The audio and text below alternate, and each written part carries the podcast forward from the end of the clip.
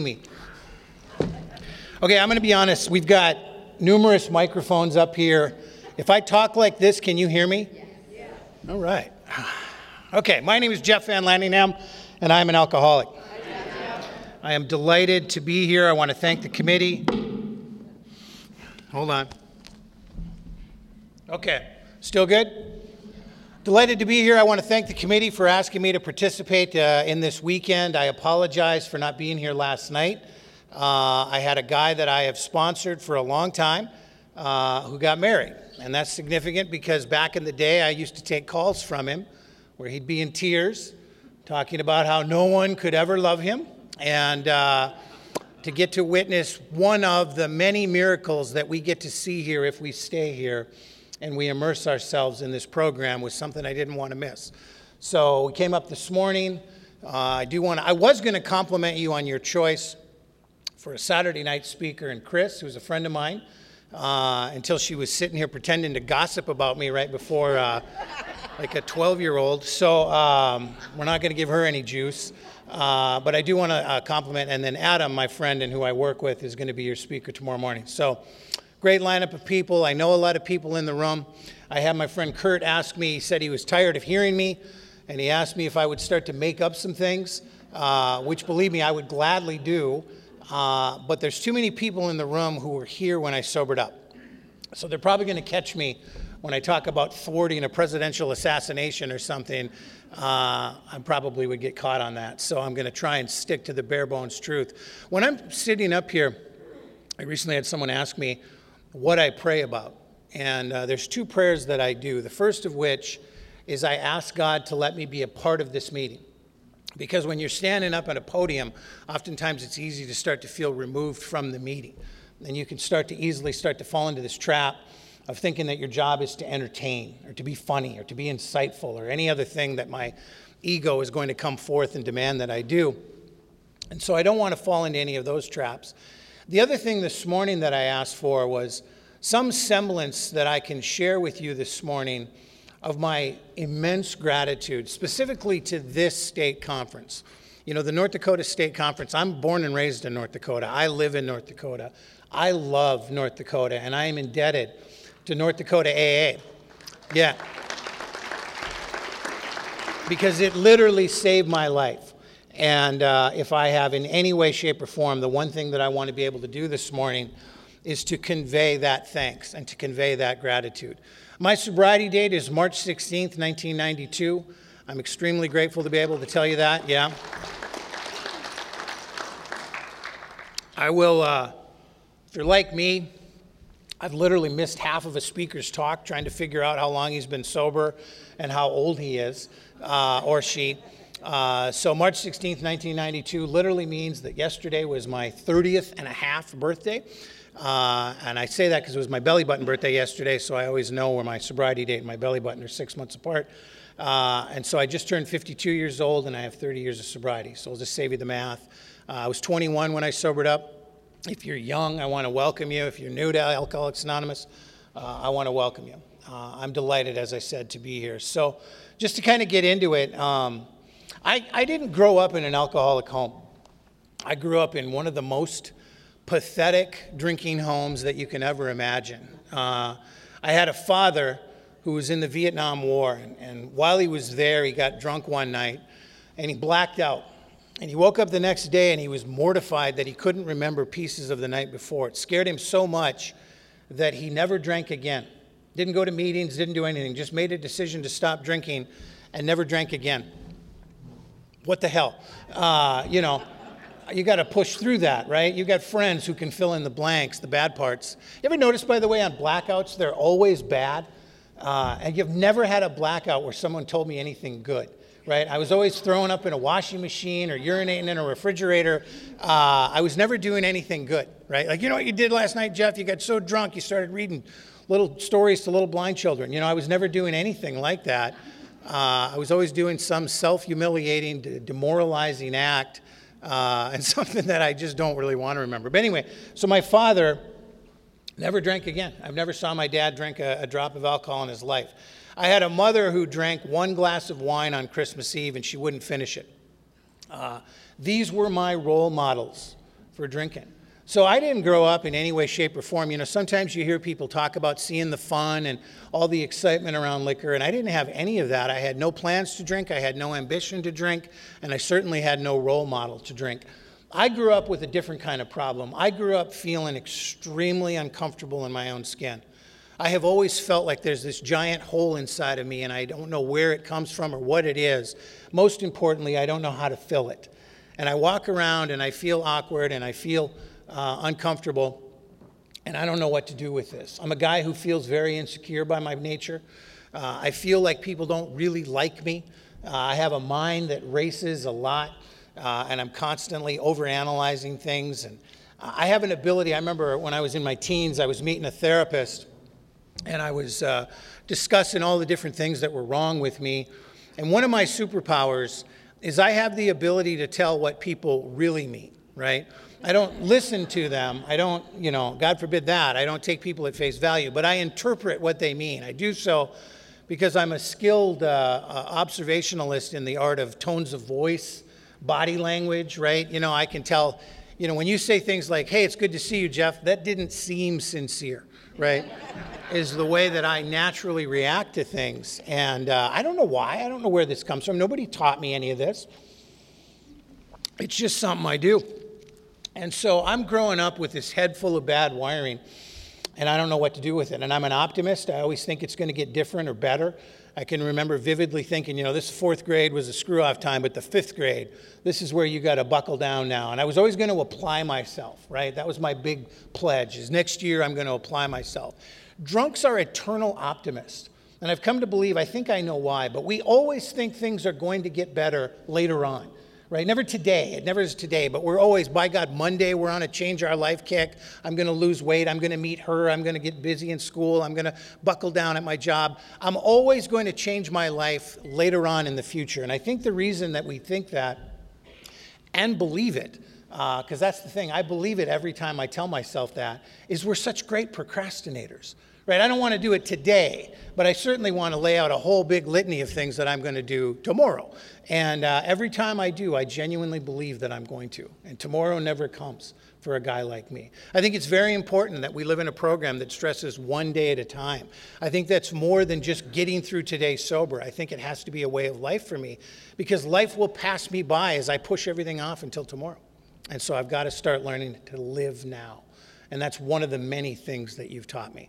Uh, so I have this head full of bad wiring. I'm, I'm interpreting things that aren't really there. I'm the kind of guy who's been trying to prove myself to a group of people that's doubting me that I've come to believe doesn't exist. And, uh, but I always think there's this group who's looking down their nose at me, and I'm going to show them, right? I spent a lot of my life, I'll show them. Who are you showing, Jeff? Them. Right? And if you're an alcoholic, yeah, you know, the people who are laughing know who them are, right? We never actually met them, couldn't point them out in the room, but they exist. They're out there, and by God, they're going to rue the day that they doubted Jeff Van Lanningham, right? Except I'm not that important. Nobody's sitting out there plotting against me. Nobody's rooting for me to fail like I think. Nobody really cares, in a good way. Nobody really cares. And what I've come to find out as I've gone through our twelve steps is the root of my problem is not drinking. The root of my problem is selfishness and self-centeredness. I am absolutely obsessed with myself. I am obsessed with what you think of me. I am obsessed with how people treat me. I am obsessed with what other people are getting. The whole world has a plan and design drawn up for me, or drawn up by me for you. I've gotten up every morning, drawn a script out for everyone. If everyone would just listen, we'd all be happy. And uh, nobody follows their role, right? And, uh, and these are the problems that I'm growing up with. I'm a sensitive individual. I get my feelings hurt a lot by dumb things. I'll give you an example of what it's like to be me. I can get offended when I'm not invited to something that I don't want to be at in the first place. And it's hard to explain that to people, right? I mean, you know, you, you sit, I mean, in A A, for example, we're always moving. Drunks are always on the move, right? We're never, we're restless, irritable, and discontent, even after we quit drinking. So there's always someone in A A moving. And I got caught up in a group of people in Alcoholics Anonymous. Am I still coming okay on the mic? Okay. I got caught up in a group of people in Alcoholics Anonymous where we were going to be of service twenty-four seven. So we were always moving someone. So I'm the kind of guy that you could come up to me and say, hey, are we all going to Ron's house to help him move? Are you coming? My friend Ron, I'm picking on. And, uh, And this is me. I'm like, no, I wasn't invited. Uh, you know, I'm all kicking rocks. Oh, well, do you want to go? No, I don't want to go. Ron's well-to-do. He probably owns numerous pianos. I don't want to be at his move, but, uh, but I want to be invited so I can make up an excuse and say, Ron, I'd love to be there. Ron, thanks for inviting me, but, you know, I got to watch football, and or whatever the case may be. And that's the kind of stuff. Now, none of what I'm describing makes me an alcoholic, okay? I, I cannot stress this enough. It makes me neurotic, but it does not make me an alcoholic. There has to be one key ingredient that comes into mix, and that is this. Alcohol fixes the problem for me. So we talk a lot about the trouble alcohol causes us and the woes that it causes us and the sorrow and all the different things. But once upon a time, alcohol did something for us. I'm convinced that's why we're all in this room. There was a day and age where alcohol did something for me that nothing else could. And for me, what alcohol does is it makes me feel okay, right? I can have a few drinks and suddenly the world looks different. Suddenly everything seems a little bit different. So before we start talking about alcohol, the problem, and all the different circumstances that it gets us into, and it does, because eventually alcohol starts doing something to you. And what we love to talk about in Alcoholics Anonymous is what it's done to us. But long before that, I think it's important to note, what did it do for me? And I cannot stress enough, alcohol was a magic solution to a guy like me who was running around with no God, who didn't really connect with people, who didn't fit in, who didn't feel comfortable in his own skin. And suddenly you give me this magic elixir where I can take a couple of drinks and I can start to feel at ease, right? In the doctor's opinion, it describes it as a sense of ease and comfort. Isn't that a perfect way to describe what alcohol does for us? Because the opposite is how my life feels, hard and uncomfortable. So I am just looking for a sense of ease and comfort. When I went out drinking, I didn't go out to get into trouble. I didn't go out thinking, hey, tonight I hope I get rip-roaring drunk, call my ex-girlfriend at three a m to express my love, and eventually end up in a jail cell. None of those were on my agenda. I was going out to experience a sense of ease and comfort. So let's talk about ease and comfort. Let's talk about what it looks like. Uh, I'm sixteen, seventeen years old. I'm at a party. I'm uncomfortable, I'm self-conscious, uh, I'm neurotic, we've established that. And the whole party feels uncomfortable to me, right? I'm standing there, I'm in the corner, I don't want to be a guy in the corner, but I don't know how to muster up the courage to come out. I didn't look at what time I got up, by the way. God, it's eleven fifteen, I hope I didn't get up at ten forty-five. Um, what time did I get up? Four minutes ago? Oh, okay. Um, I'm gonna talk till two o'clock. Uh, All right, well, we'll wrap it up. I promise I won't keep you too long. But I'm at this party, and I'm feeling uncomfortable. And uh, uh, this guy walks in, right? Some guy who just looks confident. Everybody's happy to see him. He's got his hat on backwards. I didn't even know you could wear your hat backwards.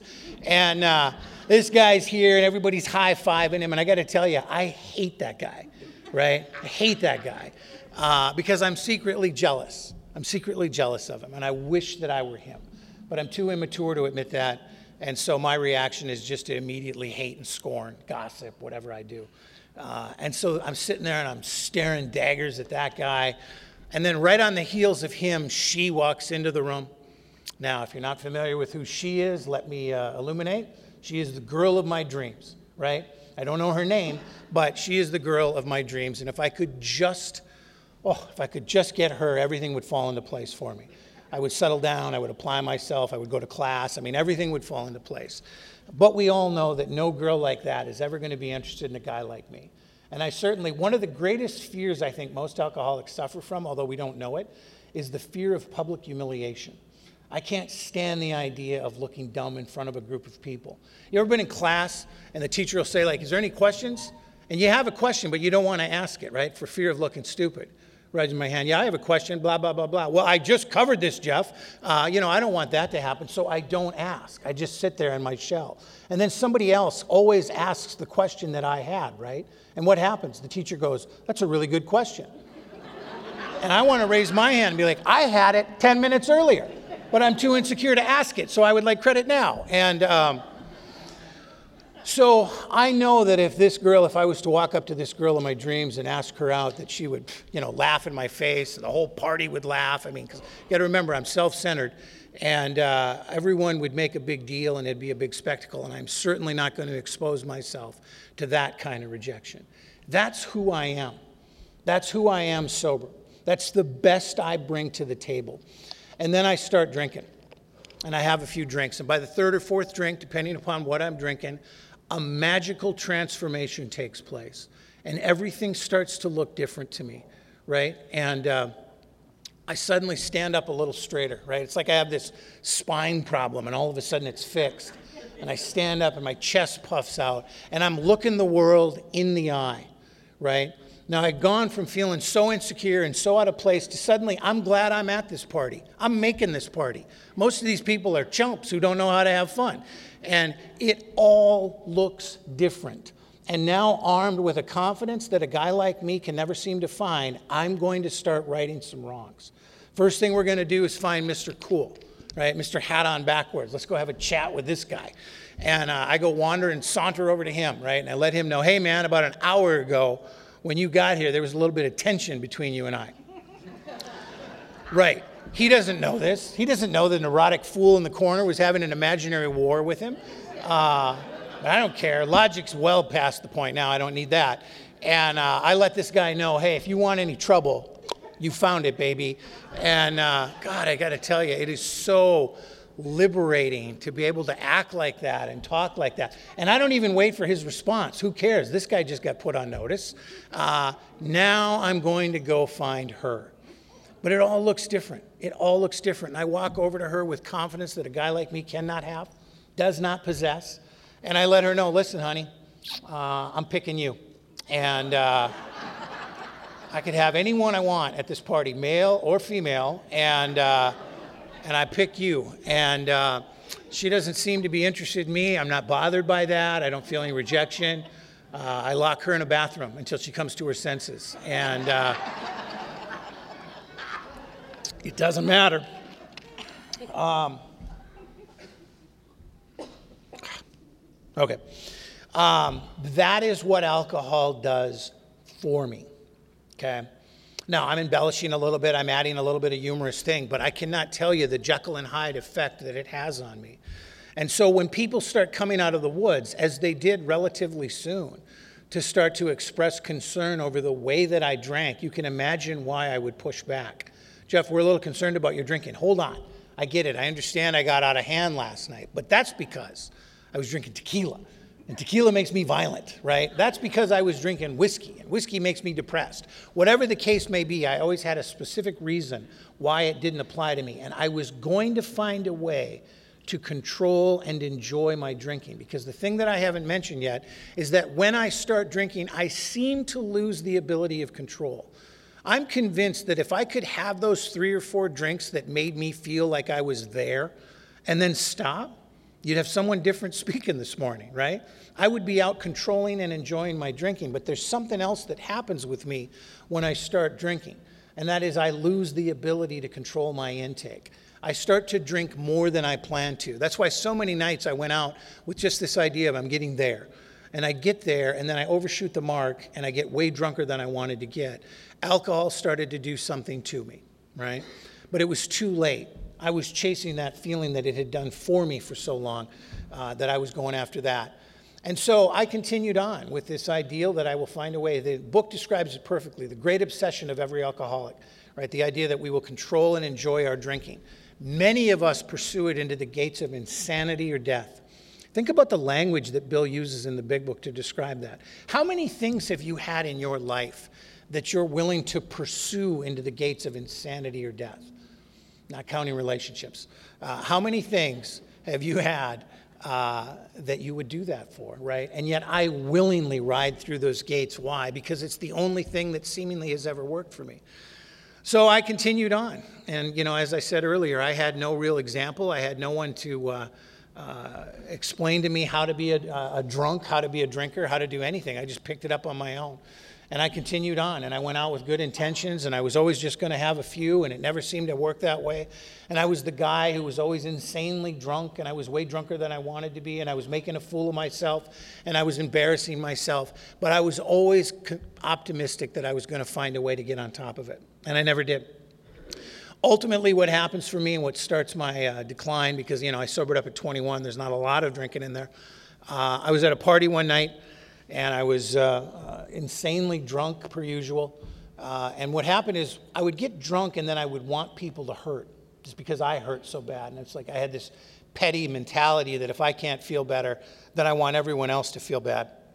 And I started hurling all these insults at people and all these different things I could do. And eventually, it got to be to the point where I was standing on one side of the room, and everybody else was standing on the other. And uh, this girl stepped forward, and I remember just in this calm voice, she said, "Jeff, what's the matter with you?" And that question stopped me dead in my tracks. Um, I didn't know. I had no idea. I remember I wanted to answer it, but I didn't have the courage to. I wanted to say, "I don't know. I didn't go out tonight with this, to, the intent of this happening. I don't want this girl to be crying. I don't want this guy looking at me the way he is. This guy's probably going to want to fight me. I don't want any of these things. I just went out tonight to round off the corners of a life that feels a little too harsh. I just wanted to get there. I just wanted to feel a connection with people like I always do. And here I am drunk, making an idiot of myself, severing the little bit of ties that I have left with people." That was the best answer that I had back then. Now, I have a different answer today. I have a different answer because I've been a member of this fellowship for a long time, because I've listened to people like you. My answer, if I could go back in time, would be, I suffer from alcoholism. That's my problem. I suffer from alcoholism, a disease that affects me in the physical, spiritual, and mental capacity. It affects me in a threefold. By the way, I've saw now there's, uh, with the advent of, of social media and all these different groups, apparently this has become somewhat controversial. Uh, there are some people out there who are very stringent in that it is a twofold illness, that it only affects you in the physical and mental sense. I have no idea where they're getting this information, and I'm not here to judge, uh, but they're wrong. And uh, um, uh, but my experience. By the way, if you want to share something in A A and you don't want anyone to get in your face about it, you always just say, "My experience." I can argue with you on your opinion, but I cannot argue with you on your experience. So everything that I'm saying this morning is my experience. It's all right. And uh, um, so my experience with my alcoholism is that it has affected me in a threefold manner. And let's talk a little bit about that. We've talked somewhat about this, but there's this, in the doctor's opinion, they walk us through this, and they talk about, they describe something called the phenomenon of craving in the doctor's opinion. Now, when I was new, I had a sponsor who was a big, big believer in the big book of Alcoholics Anonymous, and we would meet, and we would read it, and we would go through, and he would always stop. And he would ask me words if I knew and understood the meaning to them, to make sure that I wasn't breezing by, uh, which I assure you, I was breezing by a lot of things.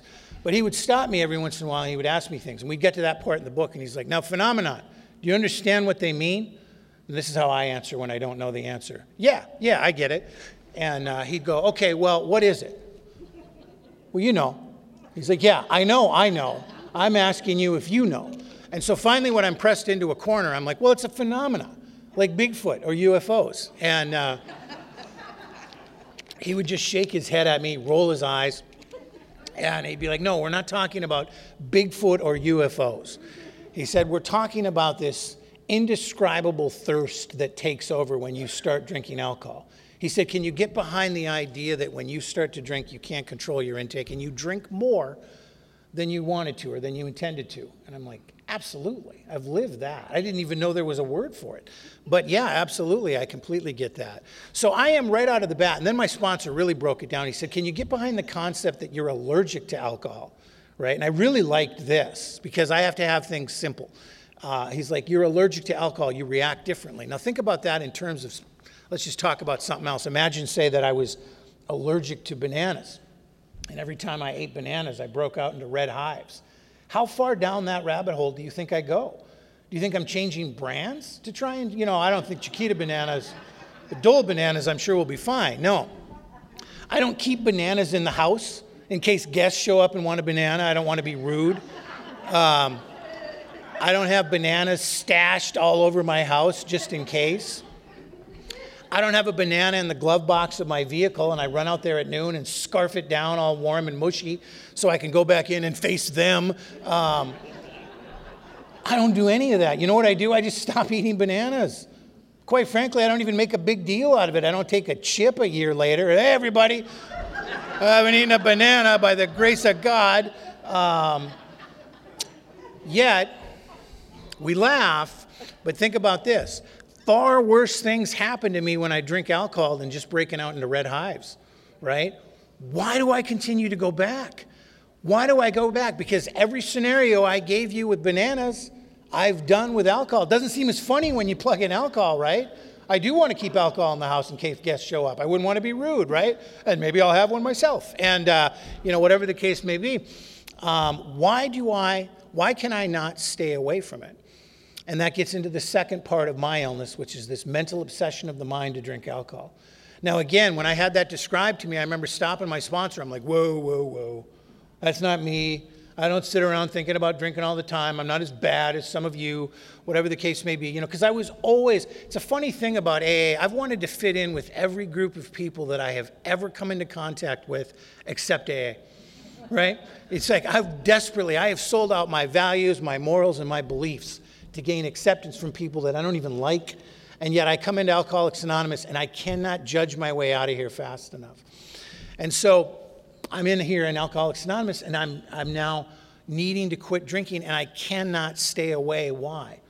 I remember one time I went through this uh, uh, phase where I told everyone that I was going to quit drinking. I just thought the more people I told, the better my chances were for sobriety. And uh, so I just told everybody, the lady cut my hair, you know, don't offer me any alcohol, I quit. And um, I've never had a hairstylist offer, offer me alcohol, by the way, but I thought better hedge my bets. And uh, I went on this trip after I told everyone, and, and I was sitting in the back of this car, and there's this cooler next to me, and the minute we got out of town, I've got my hand in there grabbing a beer. And my buddy, who's trying to be helpful to me, he's like, hey man, I thought you quit drinking. And this was my response. Yeah, not on road trips. And uh, that, I got to tell you, that made perfect sense to me at the time. Perfect sense. By the way, the kind of people I drank with, it made sense to them too. They're like, yeah, that'd be extreme. And uh, off we go, right? But I have something inside of me that no matter how much I'm not supposed to drink this, all of the pain, all of the misery, all of the promises, you know what every promise, every oath, every contract I've signed, you know what they all had in common when I pledged to quit drinking? I meant every one of them. Every single one of them was done with sincerity. I just cannot live up to it. I lack the needed power to stay away.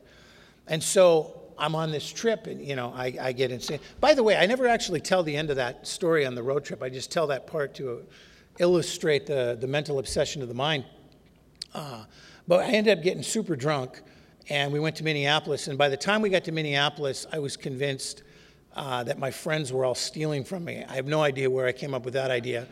And so I got out of the car in downtown Minneapolis and just jumped into the next car. And this was the way I jumped into the car. I got a lot of money, drinks are on me. And uh, yeah, this guy was like, yeah, party. Uh, but he wouldn't take me home. Uh, finally, I'm like, hey, I got to go home. He wouldn't take me home. So I was kidnapped is the way the story ends.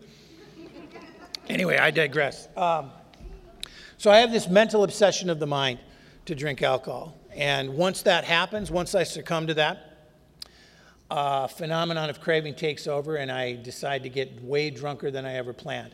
In and of itself, what I'm describing, this mental and physical side of things, uh, would kill me. A miserable death. One of the things about an alcoholic death is most of them are not quick. Alcoholism is a terrible, terrible way to die. And I heard it described one time. It's like being kicked to death by rabbits, right? It's a slow, tedious process, and it robs you of your dignity, and it robs and it hurts the people who had the audacity to love and care about you. And at the very end, when it's taken everything from you, finally does it have the decency to kill the patient. It is not a good way to die. And yet we have a choice. We have a choice in front of us, right? We can find the softer, easier way. And thankfully, on March sixteenth of nineteen ninety-two, that's been the one that I've chosen, was to come in here and to listen to people like you.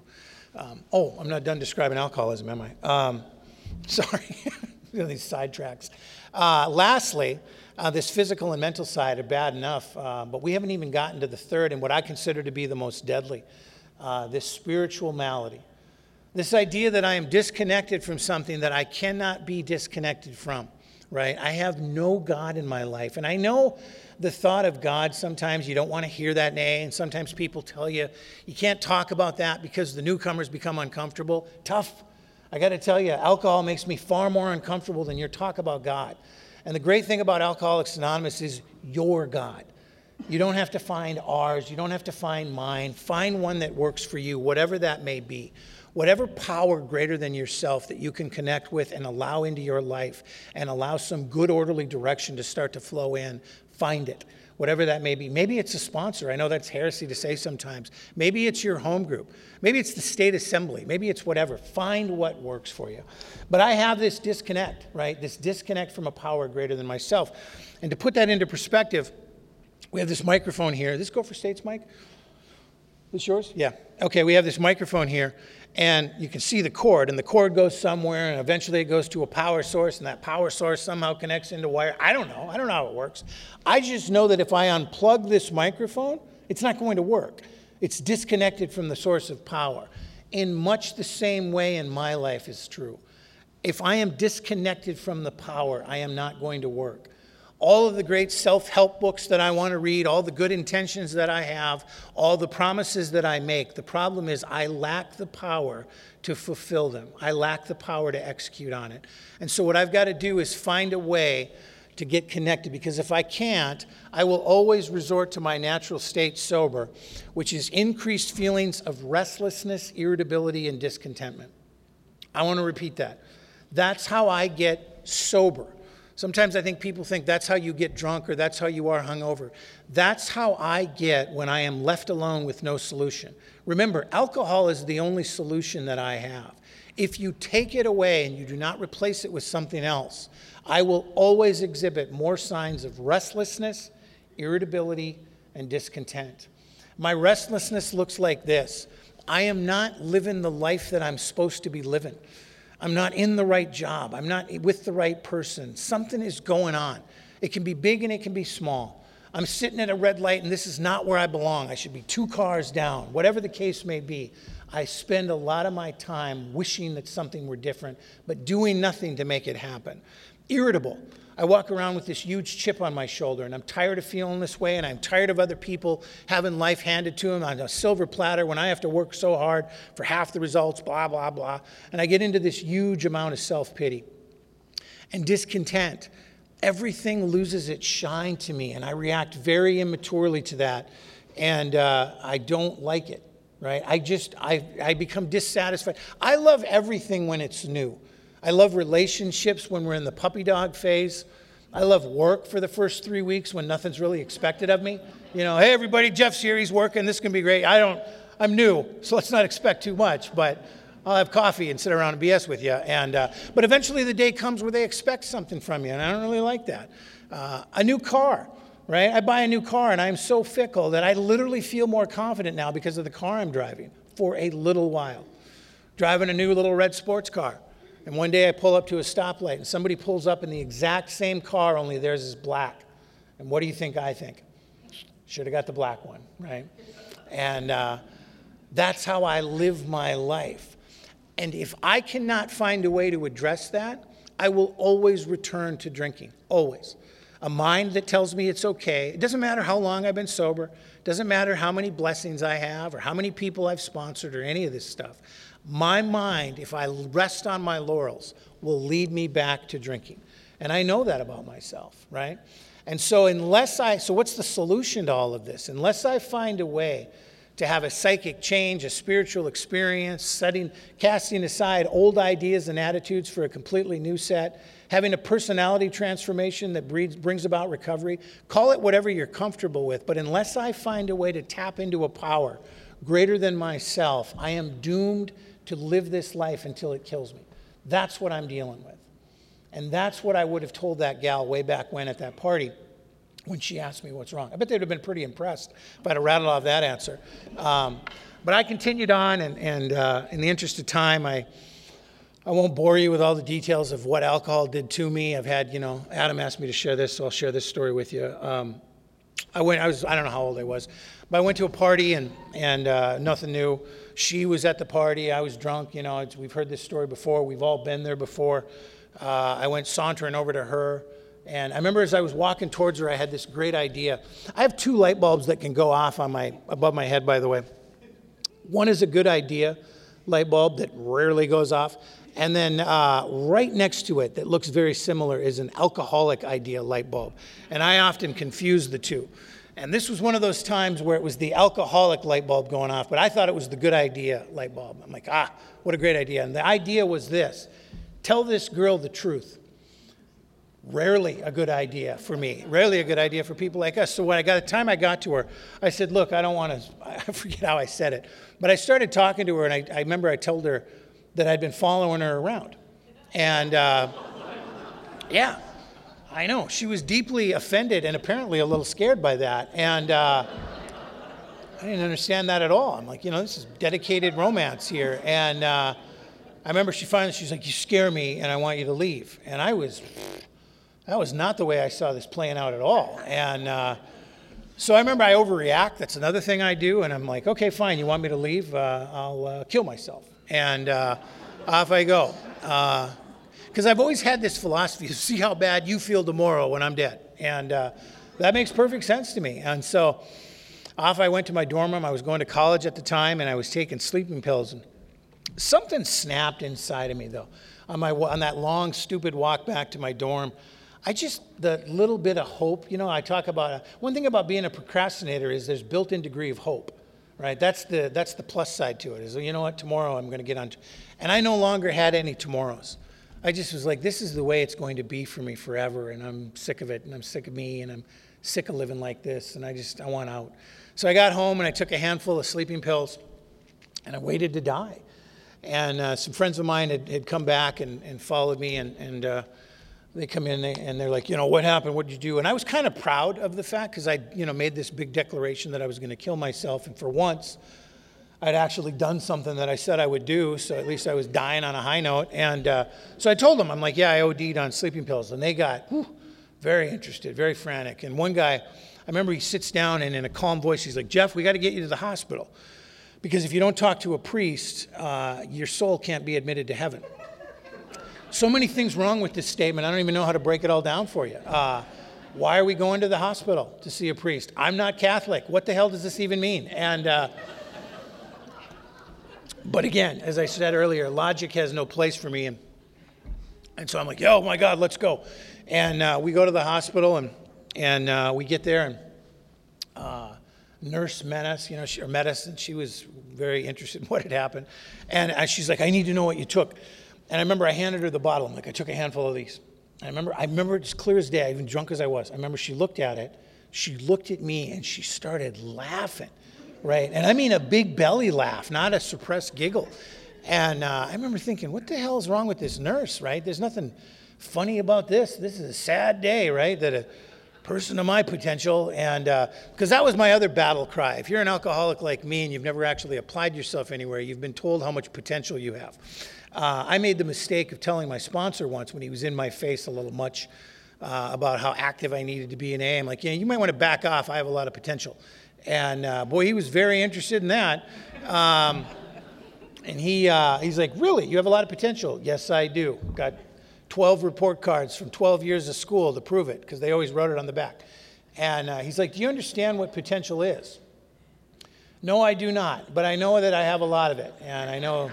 you should respect that and be go easy on me. And he said, potential is unused energy.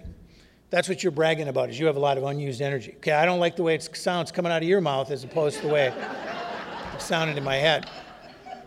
So anyway, I'm I'm in front of this nurse, and I'm thinking, this is not funny, woman. Uh, this is a sad day that I'm dying and all my potential is being lost. And uh, she holds up the bottle, and she's like, Jeff, what you took were vitamin C tablets.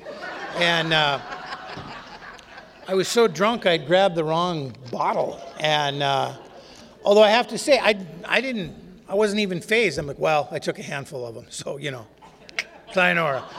And uh, uh, I did not die. I, I did not die from. I actually felt pretty good the next morning. Uh, so anyway, um, but I continued on and, and had different things happen, and ultimately I've been through treatment a few times. I've been arrested in a foreign country because I thought the local police were copping attitude with me. Uh, I've just, I've had a lot of things happen that should have been the wake-up call and were not. Uh, and finally, I got into uh, uh, treatment when I was twenty-one. Again, I'm just going to say this. I, I, I don't know why. My experience.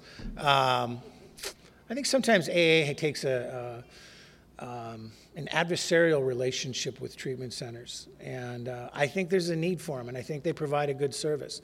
And the ones that did me, I'm not here to talk on their behalf. I'm not uh, affiliated. Uh, but I will say this, that I was in a really good treatment center that knew what to do with people like me. And they gave me some information, but my problem is not information, my problem is action. But most importantly is they started busing me to meetings of Alcoholics Anonymous. And that's what they did right, and they brought me to you. They knew that this spin dry was only going to be a temporary solution for me. They knew that people like me were going to have to find a long-term solution, and that's what happened, is I got brought to you. I was twenty-one, I was scared, I was alone, I didn't know what to do, and there were people in the rooms who just took time. And I don't mean that they took me under their wing and took me out to coffee and all that stuff, but even something, I'm so insecure and I always feel so out of place that even a casual hello, a handshake, a hug, all these little things, because I told you I'm an expert reader on body language, but that goes both ways. And just those little moments of acceptance kept me here. And the longer that I stayed here, the more that I learned, the more that I learned and the more that I heard, right? And I started to find people just like me. I've spent my whole life feeling like I'm terminally unique and that I'm terminally different. And, uh, uh, and I came in here hoping that was the case because I wanted to leave. As I said before, I didn't really want to be an Alcoholics Anonymous. But I stayed here and I identified with the way that you drank. It started there. I remember hearing people talk about the way they drank, and I'm like, yeah, I did that. I remember people sharing things like I used to embellish how much I drank because I wanted to look cool. And then I, got, I started drinking so much that I started to minimize it and lie about it. And I had done that. I had been on that journey. And uh, I stayed here. I got a sponsor. I was, uh, uh, back in the day, you know, uh, you couldn't go very long. There was this group of people. I, mean, I was going to the five fifteen in Minot, North Dakota, because they told me, this is the cell that, there was two clubhouses in Minot at the time. There was the seven hundred and the five fifteen. And the way it was told to me is the seven hundred is a bunch of goody-goodies, and the five hundred, they like to swear and smoke. Or at the five fifteen. I'm like, I'll be at the five fifteen. And uh, by the way, I've come to find out both of them like to swear and smoke, but uh, I was given bad information. So I would be at the five fifteen, and this group of people would come in, and this bunch of young guys, and uh, they were always asking all these questions and winking at each other and slapping each other's behinds, and it just seemed odd. And uh, but one of the questions they were always asking is, yeah, sponsor, you got a sponsor. They was always asking if you had a sponsor. And so finally, just as to shut them up, Uh, I asked this guy to be my sponsor. I was about six months sober. The paint was starting to chip on sobriety. I wasn't feeling it anymore. I was crying myself to sleep. This was, I've been told this was the answer all my life, and suddenly it doesn't feel like it is. And I got in working with this sponsor, and, uh, and things changed, right? What I've come to believe about myself is that I will never think my way into better living. I have to live my way into better thinking. And for me, I had to start to take the right actions. I met that sponsor. I think I talked about this a little bit earlier. And we went through the book. And I found out that in the book, the, the secret or the, the instructions for the twelve steps are cleverly hidden in the big book of Alcoholics Anonymous. And I had no idea. Uh, and so we got into chapter three and more about alcoholism. And in there, I discovered what step one really meant. Not to say that we admitted we were powerless over alcohol, that our lives had become unmanageable is wrong or in any way. That's, but they worded different in, in chapter three. They word it, we learned we had to fully concede to our innermost self that we were real alcoholics. That hit me hard. I understood what that meant. I remember doing that. It wasn't saying I'm an alcoholic at some meeting. If that's your step one, more power to you. But I'll say whatever just to fit in. It doesn't mean I believe it. It doesn't mean I mean it. But I remember looking in the mirror. I remember looking in the mirror going, my God, I'm an alcoholic. And I remember what it feels like when you make that admission, the idea that I apparently can never drink again. My future looks a little bleak when you take alcohol out of it. And I remember continuing to move on into We Agnostics and talking about step two. I remember my sponsor asking me, what would your life look like if you had a God in it? What would it look like if that God loved you? What would it look like, to borrow my friend Ron's phrase, what would it look like if God loved you like there was no one else, right? What would, would you act different? Yeah, I would. If I got up every morning and I knew there was a God out there, I knew that he had a plan for me, I knew that he loved me like no other, you bet I would act different. I'd slow down. I'd calm down. I'd ease back on my anxiety. I'd ease back on my trying to control the universe, right? I would act different. And my sponsor told me, I can't prove to you right now that there is a God, but I want you to start acting like there is. And that's what I did. I got up every morning and I acted like there was a God, and it felt very phony. But let me tell you something. Being a phony is nothing new to me. At least I'm doing it for positive effect this time. Uh, and so that's what I started to do. Then we got into step three, right? Made a decision to turn our will and our life over to the care of God. And in How It Works, chapter How It Works, in step three, we're going to make a turn, right? And we're going to stop talking about drinking and we're going to start talking. They're going to introduce this concept that is so foreign to me, this idea that selfishness and self-centeredness are the root of my problem. I got to tell you, I was not readily willing to accept that. I was not like, finally, we can talk about this. I've been knowing for a long time, but um, I don't believe that. The truth of the matter is that when you get told that for the first time, and maybe you're new here today, you're not sitting here going, yeah, Jeff, Jeff's speaking my language. I'm selfish and self-centered. I've known it. No, we don't think we are at all. That's why the next step, step four, it's designed to prove to me what they just told me about myself. You're selfish and self-centered. I don't know about that. Well, then do an inventory. I think step four, by the way, gets overlooked. Anytime I'm at a meeting and step four is the topic, inevitably they start talking and bleeding into step five. Everyone wants to talk about the secrets. Everyone wants to. By the way, if you're hung up, I'll get to that in a minute. Remind me to come back to secrets. Uh, but step four has nothing to do with reading it to a sponsor or a priest or anyone else. Step four is a journey I take, an introspective journey, where I look at my resentments, where I look at my fears, I look at my sex conduct, and I come to believe that what they just told me about myself is true. Because I got to tell you, I have some pretty strong opinions on how things ought to be. And uh, I see that. When I got done with my fourth step, I remember I came up, my wife at the time, or girlfriend, I don't know what she was, but uh, she was standing there, and I'm like, I've got this look on my face. I'm all ashen and white. And she's like, what's the matter? I'm like, I just read my fourth step. She's like, yeah. I'm like, do you realize that I absolutely insist on having my own way in everything that I do? And she's like, yeah, I picked up on that on our first date. And uh, it was news to me, man. I got to tell you. Now I'm going to go read this to someone. Now the big thing, right? This is what everybody fears. This idea of reading my fourth step to someone. Oh my God, what will they think? And we all have secrets. We all have, if you're really sick, you have those things you didn't even write down, right? I've got my inventory, I'm all ready to go, but I, there's a couple things I didn't write down. I'll mentally prepare to men, you know, mention those. Because I was always worried that like some police would pull over, get me that fourth step, we're gonna publish it. Uh, so, um, but I wanna tell you right now, if you have something in your life, you don't say it out loud, just think about it. Just think about it in your mind right now. The worst thing that you're going to admit on a fifth step, I promise you, it is fear, or it is sex or money related. End of story. And if you're really sick, it's both. And uh, that's it, right? Because there's only so many things you can do with the, uh, the human body. We can only get into so many jackpots. And so I read this inventory to my sponsor, and I remember he said to me, welcome to the human race. There was nothing on there that prevented me from living a happy, joyous, and fulfilled life. And I moved on. I moved into step six. Step six is another one that I think is often overlooked because there's such a short little synopsis in the book, we assume it's not that important. But in step in the twelve and twelve, Bill Wilson says that step six separates the men from the boys. Think about that. If I didn't tell you that and you didn't know that, if I said, what step do you think Bill thought separated the men from the boys? How many people would guess step six right away, right? Five, nine, three, one. I mean, I would guess through a lot of steps before I came to six. Why is six so important? Why is it so important to become entirely ready to have God remove these defects of character?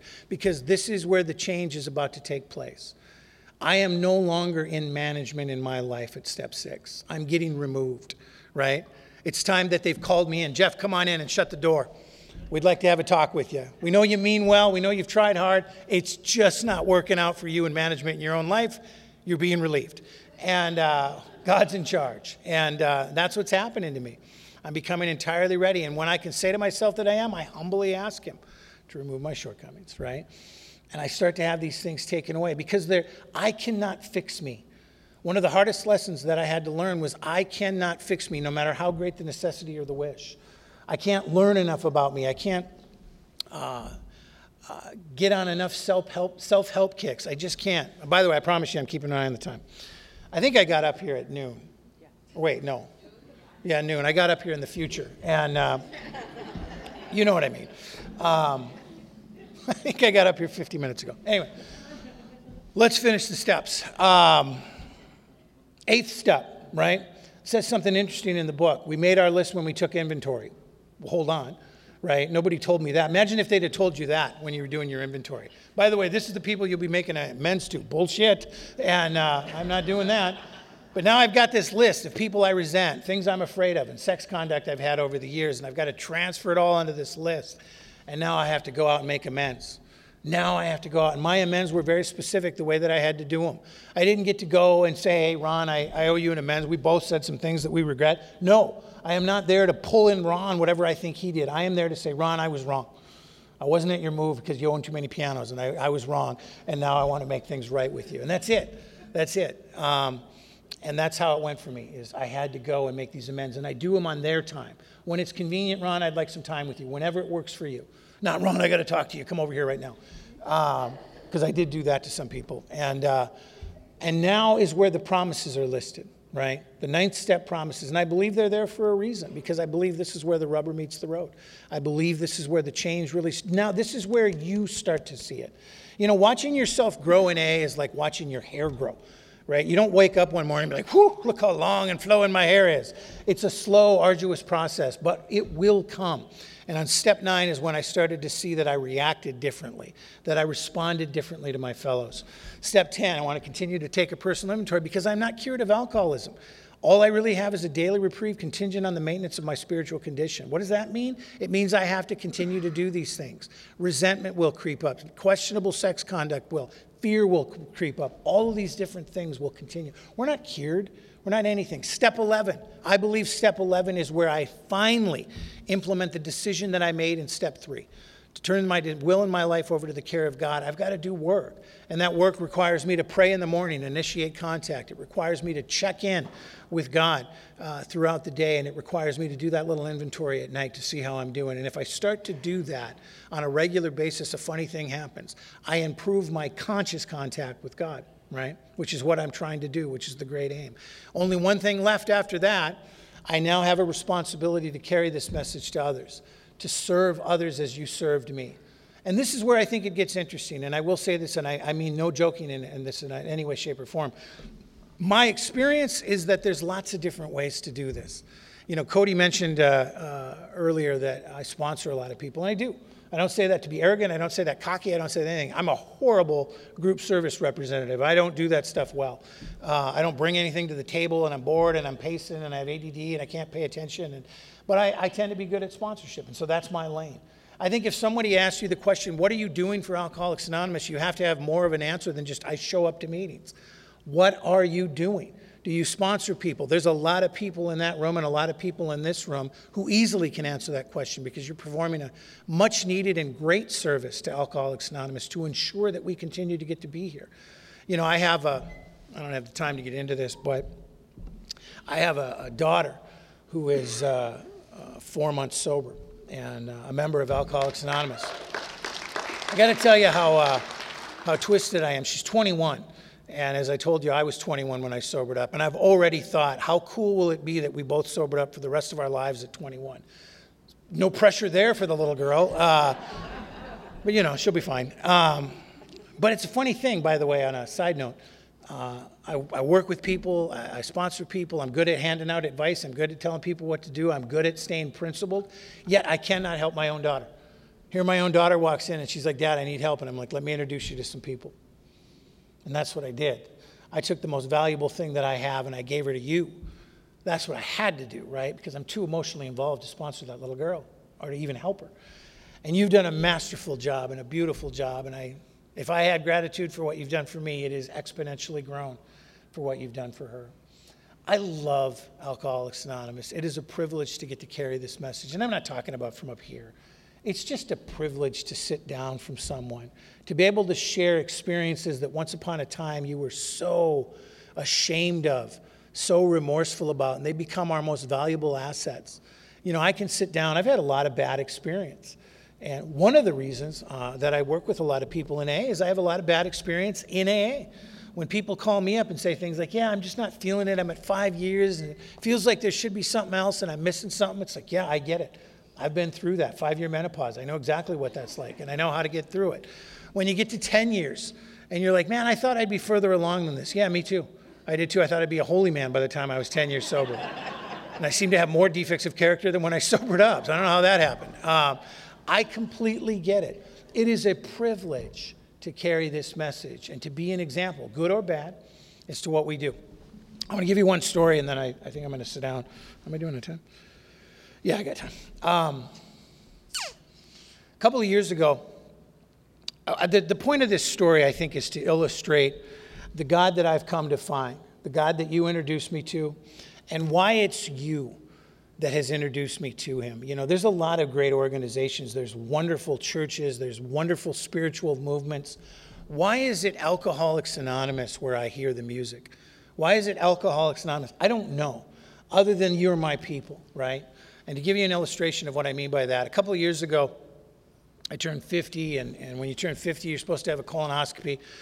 You know, it just is standard. And so I'm like, all right, fine. So I went in to do this because I'm a responsible citizen now, and I do what I'm told. And because uh, I wouldn't have, I wouldn't have even done it, to be quite honest, if I didn't have A A and people that are teaching. Hey, it's good to pay attention to these things. So I went in, and unbeknownst to me, uh, a nurse that was worked in that department was called in because they were so busy. Uh, I would find out later as the nurse came out, it's a guy I sponsor. Guy I've sponsored for fifteen years, right? That's a coincidence, whatever. Not a big deal, but it'll be kind of fun. So he's going to be in on my procedure. And, uh, okay, which is kind of important because I'm about to get bad news. And I get out of this procedure, and uh, doctor comes in, and he said, yeah, we saw something we don't like, and um, we're going to need to do some more tests. And you start hearing the words you don't want to hear. You start hearing biopsy, and you start hearing malignancy, and you start hearing cancer, and all these different things, and all of a sudden my world was turned upside down, right? And I had this guy, I had sponsored him to help him get his nursing license back. I sponsored him through all of that. And now here he is, this nurse, and, and he, our roles have completely reversed. And now I'm calling him, and we're talking about all my different options. I remember one night in a fit of panic, I remember calling him, asking him, am I gonna die? You know, and he's this Italian guy, older guy, get out of here with that, right? And I just, I needed that reaffirmation.